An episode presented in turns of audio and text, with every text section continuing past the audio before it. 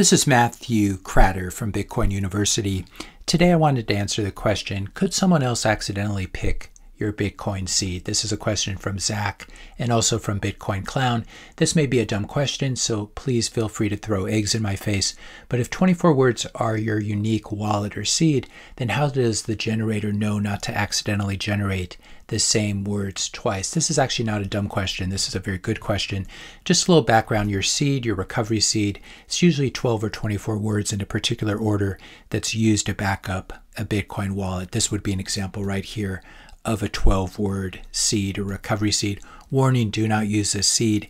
Any Bitcoin sent to any address associated with this seed will be immediately stolen by bots. This is why it's very important to keep your own recovery seed or seed private and never upload it online, as I just did. These 12 or 24 words are taken from this English word list, which contains 2,048 different words. Your seed is sometimes also called a seed backup, recovery seed, mnemonic, mnemonic phrase, seed phrase, recovery seed. I'm going to start using the word seed. I really like it. And after watching this video, you're going to know why it's a pretty good summary.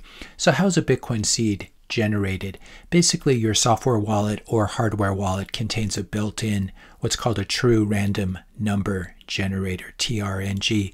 And that TRNG generates a random 128 bit number for a 12 word seed. It would look like this. It's basically 128 zeros and ones in a row. And if you wanted a 24 word seed, it would generate a random 256 bit number. That's 256 zeros and ones in a row. It's very important not to generate these yourself. If you just write down zeros and ones, the chances are it's not going to be random enough. You can use an online generator, but you've got to be very careful. These might not be trustworthy, but if you just Google this, I'll put a link in the description notes below. This, for example, will allow you to generate a 256 or 128 bit random number so you can get a feel for how it works. Now, once you have this large binary number, it's basically mapped onto that BIP39 word list, including some fancy magic called the checksum for the 12th word or for the 24th word. But remember basically this your seed is really just a very large binary number, as we've seen here. Bitcoin doesn't have accounts. It doesn't have customer support. There's no one in charge. There's no one distributing and keeping track of Bitcoin seeds. Bitcoin is just math. It's just math. It's just physics. And so if you want to ban Bitcoin, you need to figure out a way to ban math. And this is why I always laugh when people like Elizabeth Warren talk about banning unhosted wallets, for example, or the EU talks about banning unhosted wallets. What they're talking about is banning generating large binary numbers like this, which is just absurd. You could also generate this large binary number with dice by rolling dice, but you need to roll hundreds of times and also make sure that you're using perfectly weighted casino dice. If you're going to do it this way, for example, if the die landed on 1, 2, or 3, you could write down a 0. If it landed on 4, 5, or 6, you could write down a 1. And after you did this 128 times or 256 times, you would have your random binary number. The other way of doing it, of course, is to flip a perfectly weighted coin. And if it's heads, you put down 0. If it's tails, you put down 1 or vice versa. I'd be very careful, though, using either of these methods most people will be much better off buying a legitimate hardware wallet like a Blockstream Jade or a Coldcard and then letting it generate the randomness for them.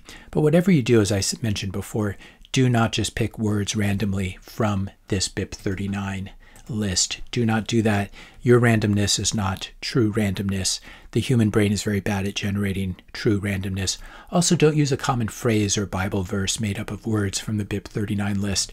This is a mistake that sometimes people make. They'll have a favorite phrase or proverb or, or uh, verse from the Bible, and they'll go through here and take the words and make it. These are all being monitored by bots online, so you want to be very careful and not do it that way. So whatever you do, do not attempt to pick your own 12 or 24 words. If you're finding this video helpful so far, I'd ask you please subscribe, like, comment, leave a question, suggestion for a future topic, and share this video with a friend or family member. But subscribing is also a way of really helping out this channel. And I want to apologize as well for my voice today. I'm very hoarse. I seem to be fighting another bug. So the question, the answer to this question from Bitcoin Clown, what are the odds? How does the generator know not to accidentally generate the same seed words twice? Basically, as we've discussed, a random number generator doesn't know anything. It's just a random number generator. All it does is it just generates very large random numbers. And the probability of someone else, another true random number generator, picking the same 24 words in the same order would be 1 in 248 to the 24th power because you're picking 24 words and there are 2,048 words in that BIP 39 dictionary. This is equivalent, uh, if you translate this into uh, uh, an exponential form using base 10, it'd be 296 times 10 to the 79th, or if you want to do it in binary, it's 2 to the 264th. The actual probability is slightly less than this because the 24th word, the checksum, or the, the 12th word, the checksum is somewhat dependent on the previous 23 words or 11 words. So the actual probability for a 24 uh, 24 rec word recovery seed would be 1 in 2 to the 256. In other words, what's called 256 bit entropy. This is on the order of 10 to the 77th. And to put that in perspective, it's estimated that there's somewhere between 10 to the 78th to 10 to the 82nd atoms in the known observable universe. So this is just one order of magnitude away from the lower bound of that. And so if you think you can guess the same atom in the same in the in the known observable universe, then you should be worried about this sort of thing. Will a true random number generator pick the same seed for someone else that another random generator random number generator picked for you? Yes, it's of course theoretically possible, but here's a much more likely scenario that you should be much more worried about. While lying in bed one night, your house is robbed, while you have a heart attack at the same time, while lightning strikes you in your bed, and a giant meteorite hits your house. This is a much higher probability than someone picking the same recovery seed. So if this scenario doesn't keep you awake at night, then neither should worrying about someone generating the same 12 or 24 word seed. This is another way of estimating probabilities. These are the odds of dying in the US from selected causes over a complete human lifetime. The chances of dying in an asteroid or comet impact, a regional impact, would be 1 in 1.6 million, shark attack 1 in 8 million. But if we just translate this asteroid impact into scientific notation, that's the same as 1.6 times 10 to the 6th. And we can see before we were talking about 10 to the 79th or 10 to the 80th. And so this is a much, it's much more common. It's much more likely that you're going to die in an asteroid or comet accident than have your same seed picked. Now, if we talk about 12 word seeds, that's equivalent to 128 bits of entropy. In other words, the chances of picking the same 12 word seed are 1 in 2 to the 128th, or approximately 3.4 times 10 to the 38th. The other one was 10 to the 79th for a 24 word seed. To put this in perspective, there are approximately 10 to the 18th grains of sand on Earth, and there are 10 to the 27th atoms in the average human body. And the odds of this are 10 to the 38th, picking the same 12 word seed. So, again, this is not something to worry about. And if you're trying to decide between 12 words or 24 words for your seed, 12 word seeds are good enough. And you don't have to trust me. You can listen to Adam Back about this. Adam Back was someone that Satoshi drew on when designing Bitcoin. He drew, Satoshi drew on Adam Back's Hashcash invention. Adam Back says 12 words is enough. Putting aside skepticism about quantum supercomputers relevant to 256 bit ECDL crypto anytime soon, the point is 256 bit EC DSA itself is 128 bit secure. This is the signature algorithm, one of the signature algorithms for Bitcoin. So itself, the signature algorithm only has 128 bits. And so if you're using a 24 word recovery seed, that's going to be 256 bits. And it's actually going to have more entropy than the signature algorithm itself. The response to Adam's tweet, someone said 24 is more secure.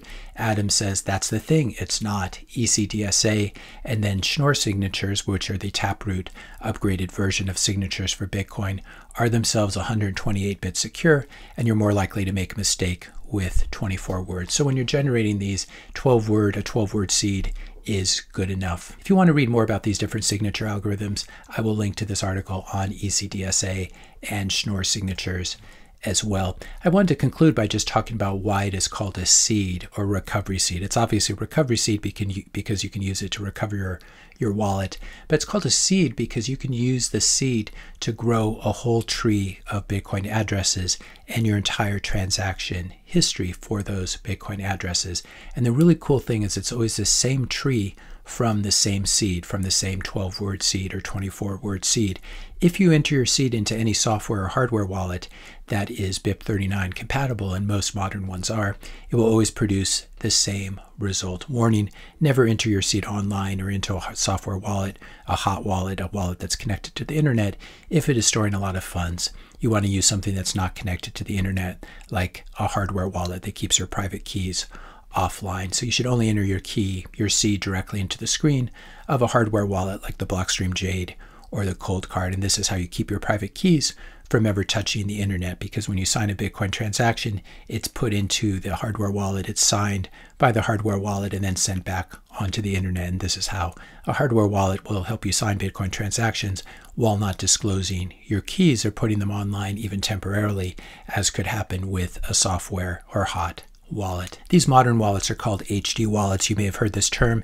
Stands for hierarchical deterministic wallet. The term wallet itself is self-explanatory. It's a collection of public keys and Bitcoin addresses with their their corresponding private keys that can be used to sign transactions. Deterministic because the same seed always produces the same derived public private key pairs and Bitcoin addresses. In other words, the same seed always produces the same tree, hierarchical because the seed is used to derive a master key, which can then be used to derive child keys, and those child keys can have their own children keys. So that's the meaning of HD wallets, and it looks something like this. I'll put a link to this in the description notes below, as well as this article about hierarchical deterministic wallets. A final note, never do seed splitting. This is a really bad idea that some of you have asked me about.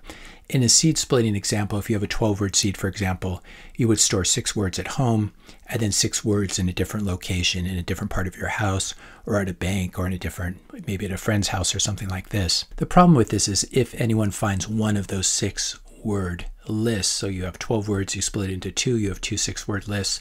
If anyone finds one of those six word lists, it's extremely easy, or it's at least much easier to brute force. In other words, to guess through trial and error the remaining six words. It's not just half as easy, it's much, much, much easier. So if you want to do this, I would say consider using multisig instead, where, for example, you have geographically distributed keys. And in a two of three multisig, for example, you would need two signatures in order to move your Bitcoin. You need to sign with two out of three, two out of those three uh, keys. If you want to look into multisig, there's a very easy collaborative custody solution. Unchained, Unchained Capital offers this. I'll put a link in the description notes below. And if you want to do it yourself and build your own version of an Unchained vault, a multisig vault, I'm very proud of this solution. I call it the ultimate Bitcoin storage solution. Do it yourself multi vendor multi-sig where you use hardware wallets from different manufacturers and you basically build your own multi-sig vault at home. So if you're interested in that, you can check it out. I'll put a link to my paid course in the description notes below. If you want to do it the easy way, though, definitely check, it, check out Unchained. If you enjoyed this video, be sure to hit that subscribe and like buttons. Hit the notification bell if you want to be notified when I publish my next video. And let me know your questions and comments in the comment section below. Thanks a lot for watching, and I'll see you in the next video.